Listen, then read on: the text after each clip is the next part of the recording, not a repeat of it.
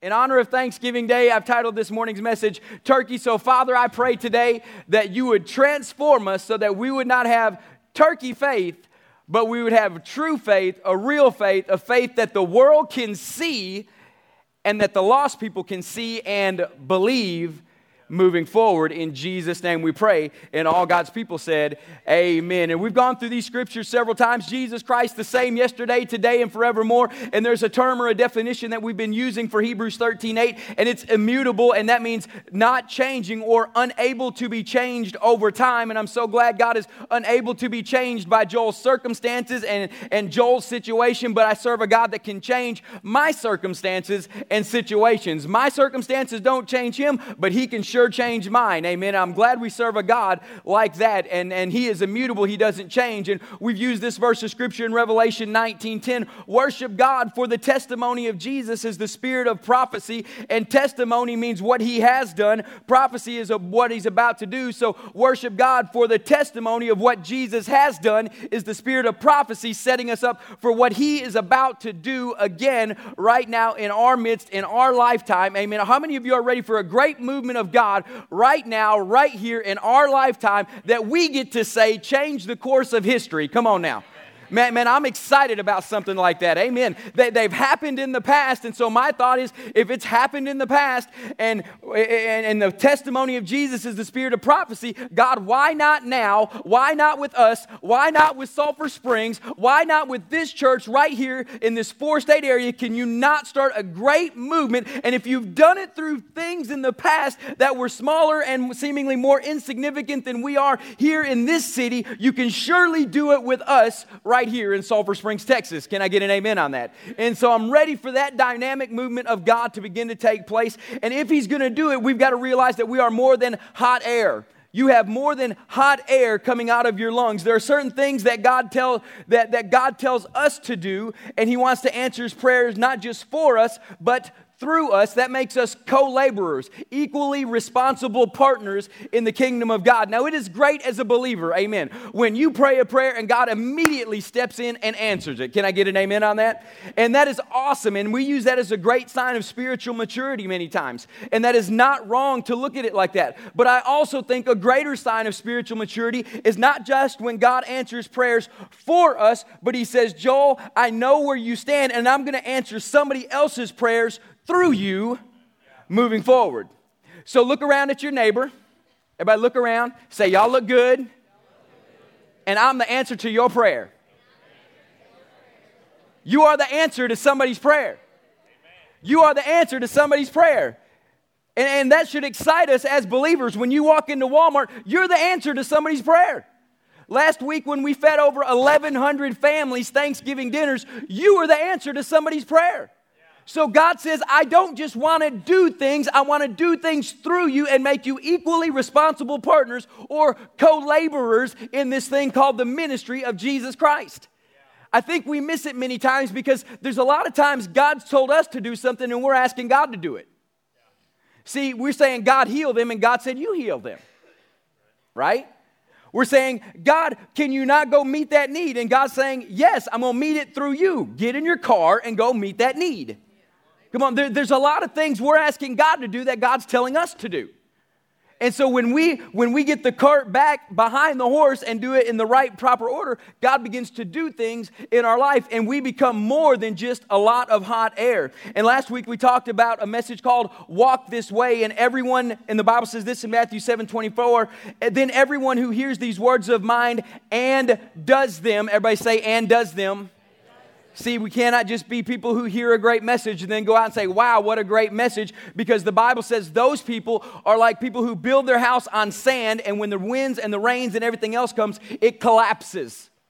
But the Bible says, He who hears these words of mine and does them equally responsible partners, co laborers, amen, are like those who built their house on the rock, and the rains came, and the winds came, and the floods came, and it did not fall. See, action creates an event, but anointed action creates kingdom. Action creates an event, but anointed action creates kingdom, and there's an anointing of God on every one of your lives here this morning, amen. Everybody in this room has the anointing of God on their life. The problem is the anointing hasn't been activated because there's no action. when anointing hits action, it becomes anointed action and kingdom is created.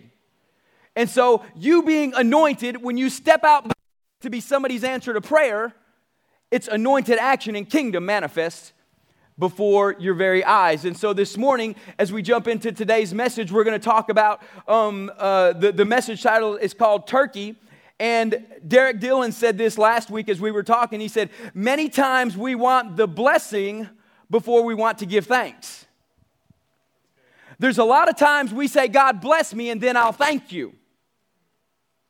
We want the blessing before we want to give thanks many times, but faith says, I'm giving thanks before I actually see the blessing. That's why it's not thanksgiving any longer, it's giving thanks on the stage.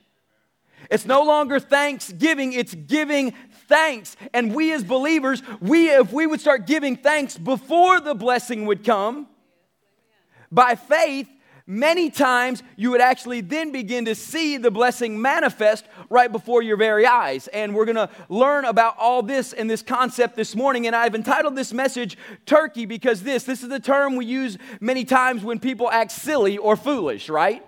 When my kids are acting silly, I call them, hey, you big old turkey. Have y'all ever said that to somebody?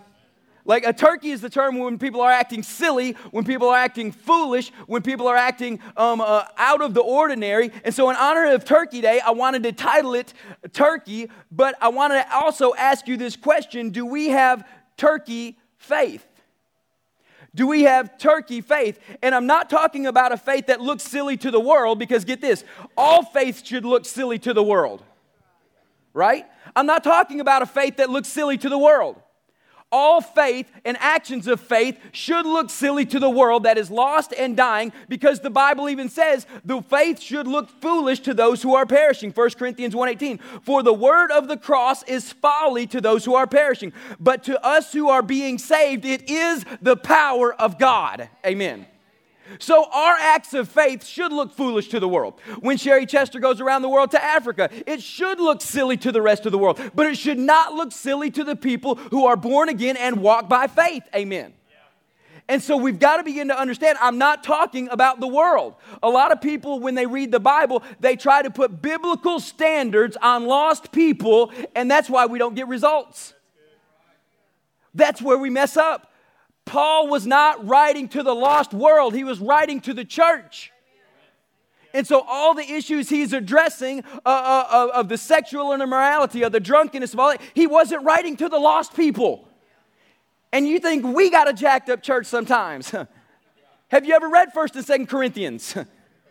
Come on now. Have you ever read it? And so, in this, our faith should look silly to those who are perishing. I'm talking about, this is what I am talking about. I'm talking about a facade of faith that looks and sounds good to the religious ears, but is really silly or no faith at all in the eyes of God. That's turkey faith. A faith that looks good or is a facade, it looks good and sounds good to the religious ear but in the eyes of God, it's really not faith at all. That's the faith I want to address this morning. The faith that we think is really faith and it looks good and it sounds good to the religious people, but, but it's really not faith at all in the eyes of God. I consider that turkey faith. It's silly. Let me give you an example. How many of you all, you, you pray and say, Ooh, God, I'm praising you. You're about to do. Right? Get ready. He's about to. All the about tos is not faith. All the about tos are not faith. Faith is saying, God is doing it right now. I'm walking in it. I'm seeing the fullness of it. I'm giving thanks for it even before I see the physical manifestation of it. See, if you're sick, I'm going to get down here. I, I want to be with you this morning because you're not alone in this. I, I fell victim to this many times in my life, and I still do. If you are sick, you sitting there praying, I'm about to be healed, I'm about to be healed, I'm about to be healed, is not faith at all. Faith is always present tense. It's always in the now. Hebrews 11 1. Now faith is. Saying God is about to isn't faith because you're putting him off at sometime in the future. The testimony of Jesus what he has done is the spirit of prophecy, what God is doing now and is pouring out now. And, and, and I do say it like this He is about to because he's waiting on a people of faith to say he, he is doing it now so he can bring his about to into your present tense. Does that make sense? Uh, do, we understand that? So, so every time Joel prays a prayer with his about tos, I got to retract and saying, I got to step away from that and get over here in this element of faith and get in this area where I don't think God's about to. I believe it's already done because of the cross of Calvary, and because it's already been done 2,000 years ago, I can call it to be in the present tense as of now because He already completed it then. Amen. My sickness wasn't about to happen because the cross already occurred. Or, or um, let me refer. My sickness wasn't about to be healed because the cross already occurred. My sickness was paid for then, so I can declare it in the now and walk in it in the right now. And so I want us to get out of this religious, modern day, pharisaical type of faith that's really not faith at all. Amen. And in the church, come on.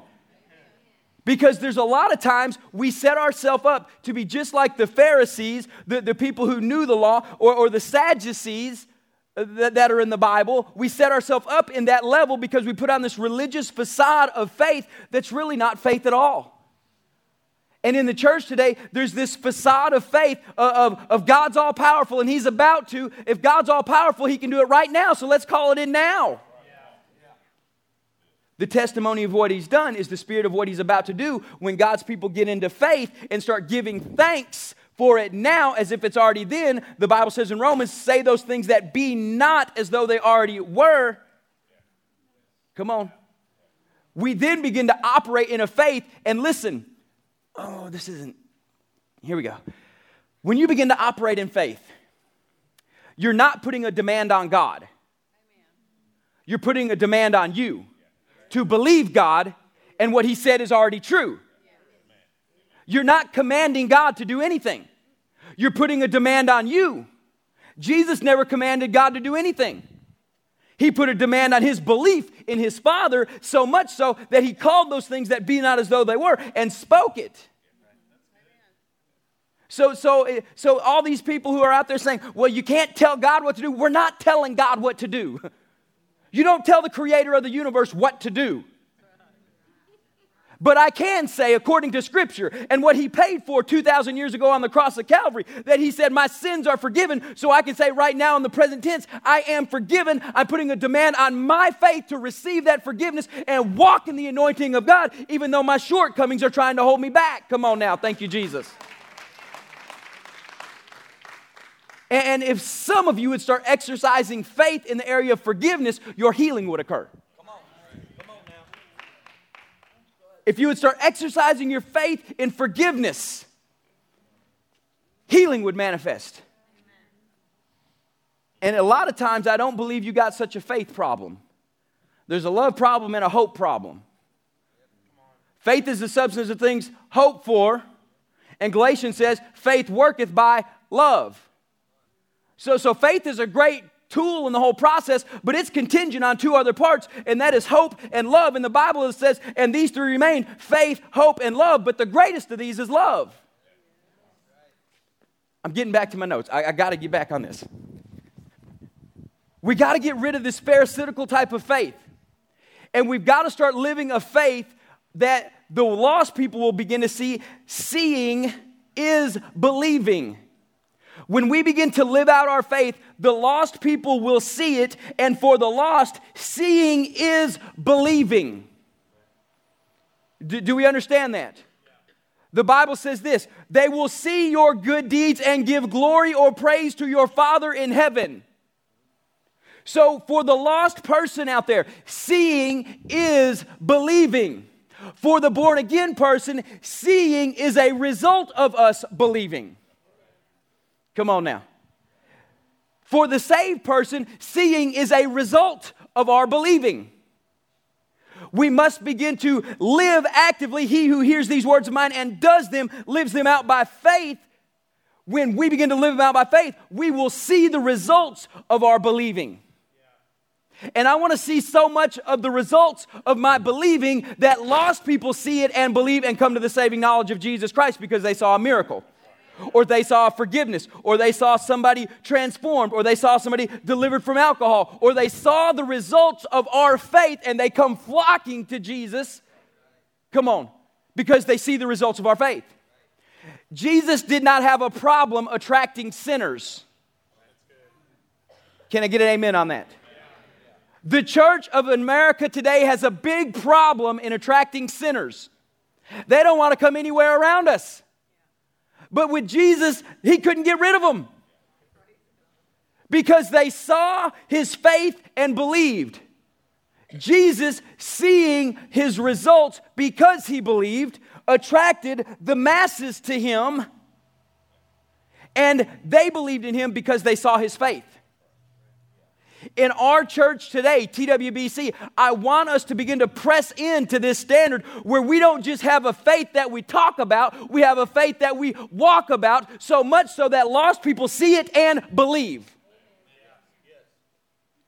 Is that not what the heart of the church should be? Because where, where I struggle, and even, and even pastoring, it's God, we're praying that we would have such a revelation and a movement of you. But my concern is so much this that we've had such a facade of faith that was really no faith at all. Because if it was faith, we would see the results of it, and lost people would see it and believe. So that's what we're trying to overcome this morning. That's where we're moving on this morning. And so, in this, we must begin to see what God is going to do. And I love this uh, about, about Jesus. Jesus and the other writers of the Bible never denied the existence of a problem. Jesus never denied the existence of a problem. Most people in your walk of faith, you, you, you, you think like this if I'm in faith, I got to deny the existence of a problem.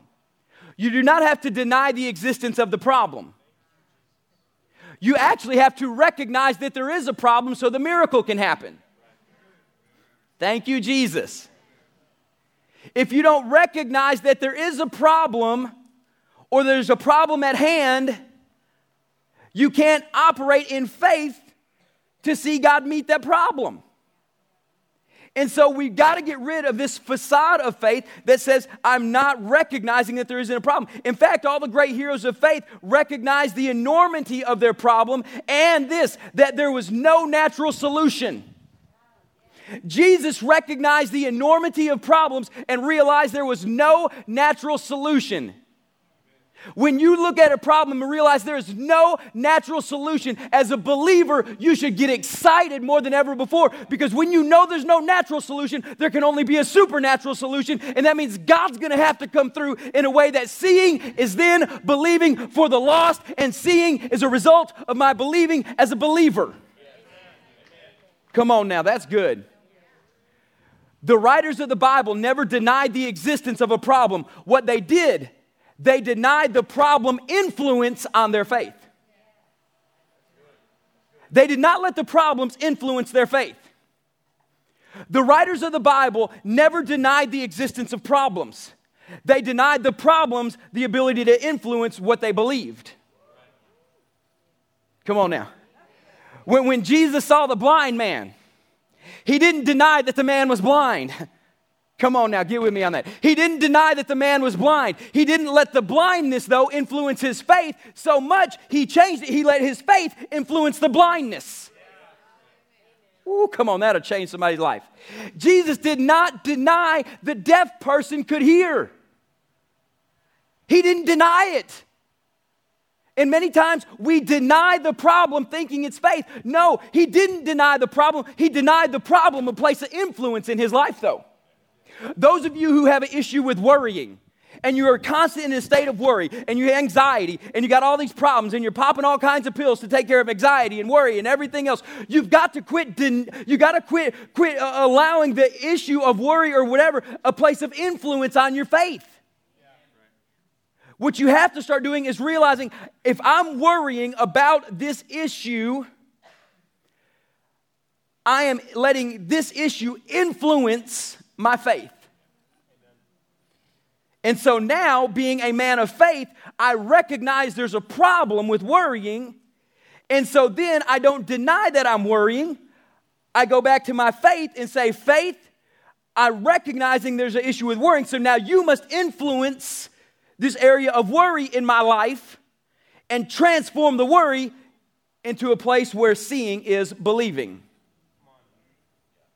See, a lot of times we've had turkey faith, silly faith and we've tried to act with a facade that was really no faith at all. When actual, we must not deny that a problem exists, but we must deny the problem a place of influence in our life. True story. Happened to me in the last 24 hours. Right? When whenever there, there's a long break between worship services, I always get a little anxiety about preaching the next morning. Like I woke up last night about three in the morning and nervous about this morning.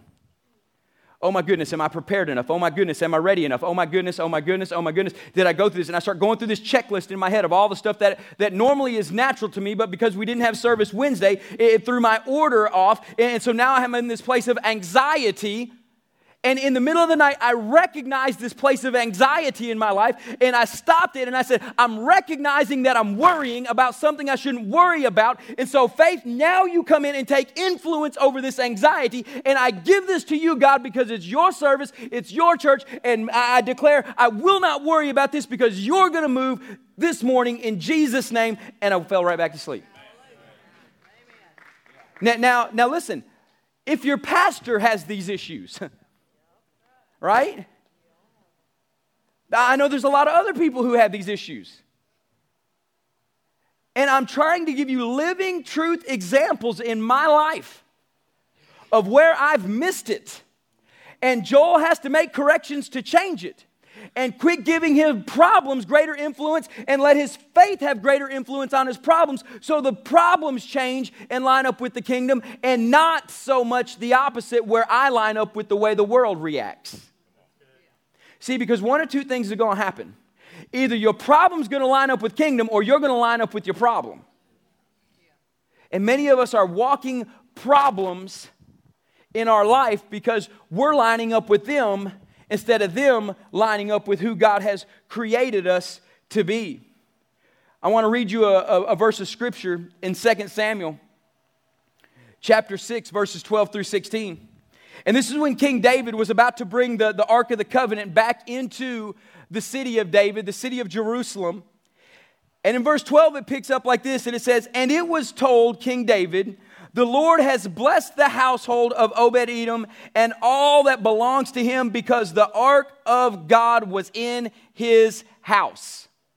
Now, I'm just going to say, when the presence of God is in your life, if this happened in the Old Testament, the presence of God was physically in his house, all that he had was blessed. Uh, this is a side note, man. Just put the presence of God in your life, and He's going to bless everything you got. So David went and brought up the ark of God from the house of Obed Edom to the city of David with rejoicing. And now here's where, where I want to get into this. And when those who bore the ark of the Lord had, had gone six steps, just six steps, he sacrificed an ox and a fatted animal. And David danced before. Everybody say before. And David danced before the Lord with all his might. And David was wearing a linen ephod. And so David and all of the house of Israel brought up the ark of the Lord with shouting and with the sound of the horn. As the ark of the Lord came into the city of David, Michal, the daughter of Saul, looked out of the window and saw King David leaping and dancing before. Everybody say, before the Lord. And she despised him in her heart. Now, King David had the same problem that Joel T. Meyer has. King David had the problem of how do I get the presence of God to enter my city? Joel's problem is the exact same. My prayer is God, I want your presence to infiltrate this city so much that there's a citywide celebration of the presence of God as it enters our city. He had the same problem that I had. And as the great writers of the Bible, they don't deny, deny that the problem exists, they deny the problem a place of influence. I'm not denying that the problem exists. Our city needs the presence of God. Can I get an amen? Our four state area needs the presence of God. The United States of America needs the presence of God. This world needs the presence of God. I'm not denying that it exists, but what I am denying is the impossibility for it to happen.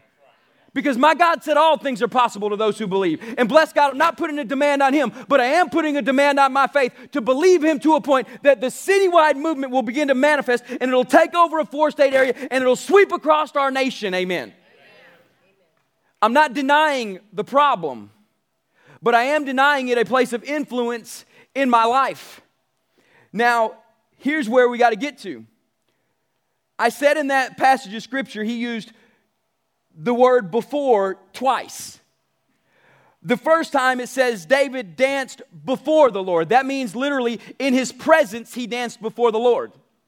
The second time he danced, he danced ahead of the Lord. Okay? Do you understand the difference? When we read the scripture, you can actually read it like this. And so David brought up the ark from the house of God to Obed Edom six steps. And when all those who, um, who bore the ark of God had gone six steps, he sacrificed an animal. And David danced before the Lord. And now jump down to verse 16. And when, so, and when she looked out the window and saw um, King David leaping and dancing ahead of the Lord, she despised him in her heart. What am I getting at here? Many people say it takes faith to follow God. It does. Others say it takes great faith to walk with God. And it does. But I want to say something this morning that I hope it rattles your religious theology. What kind of faith does it take to go ahead of God? Because I've never been told this in my life. When I was studying this past week for this, I had to stop and even question will I even have the faith to put this in this message? Because I've always been told you need to follow God, you need to walk with God. I've never been told, Joel, you need to have enough faith to go ahead of God and let the presence of God follow you and you usher in something into a city. Because I believe this if we're going to be men and women of faith, we are following God. We are walking with God. But that God is looking for a group of people that have this spirit on him that's the John the Baptist mentality that says, Go and prepare the way of the Lord. Go ahead of me into the city. Go ahead of me into the four state area. Go ahead of me into the region. You prepare the way because, Joel, I got a movement coming. I just got to have some people of faith to go ahead of me and not just keep following me because a lot of us want to follow the blessing and give thanks for it when we see it. God says, I want you to go ahead of me and start giving thanks for it because it's following you you into the city. Come on now. Now, now we got to we got to begin to think this is, is this the real faith that Jesus is talking about? So much so that we trust the Father to an extent that we're going to be the two faithful spies, not the ten unfaithful that were sent out before the whole nation See, see, here's the thing about great leaders they're never renowned for greatness in their time because they're ahead of their time. I would love to get all of us get to heaven one day and, and, God say, Joel, you were a church that was way ahead of your time and you prepared the way for the great movement of God that took place. And being ahead of our time does not mean we're out of step with God. It actually means we're walking by faith in step with where God has us to be. So the rest of the world that's lost can say, Seeing is believing because I've noticed I saw what they believed and I saw the results of their faith in their believing. As the church, as the body of Christ, you probably won't hear many pastors say this. I'm asking you to question your faith. Not your love for Jesus, not your salvation experience. You better make sure you're born again, okay? But I'm asking you to question your faith. Have I been living by turkey faith and having this facade that looks good to the religious world and looks good to the church in America as we know it and looks good and sounds good, but in the eyes of God, it's really not faith at all? I'm asking you to question that this morning. I'm asking you to put into great scrutiny your faith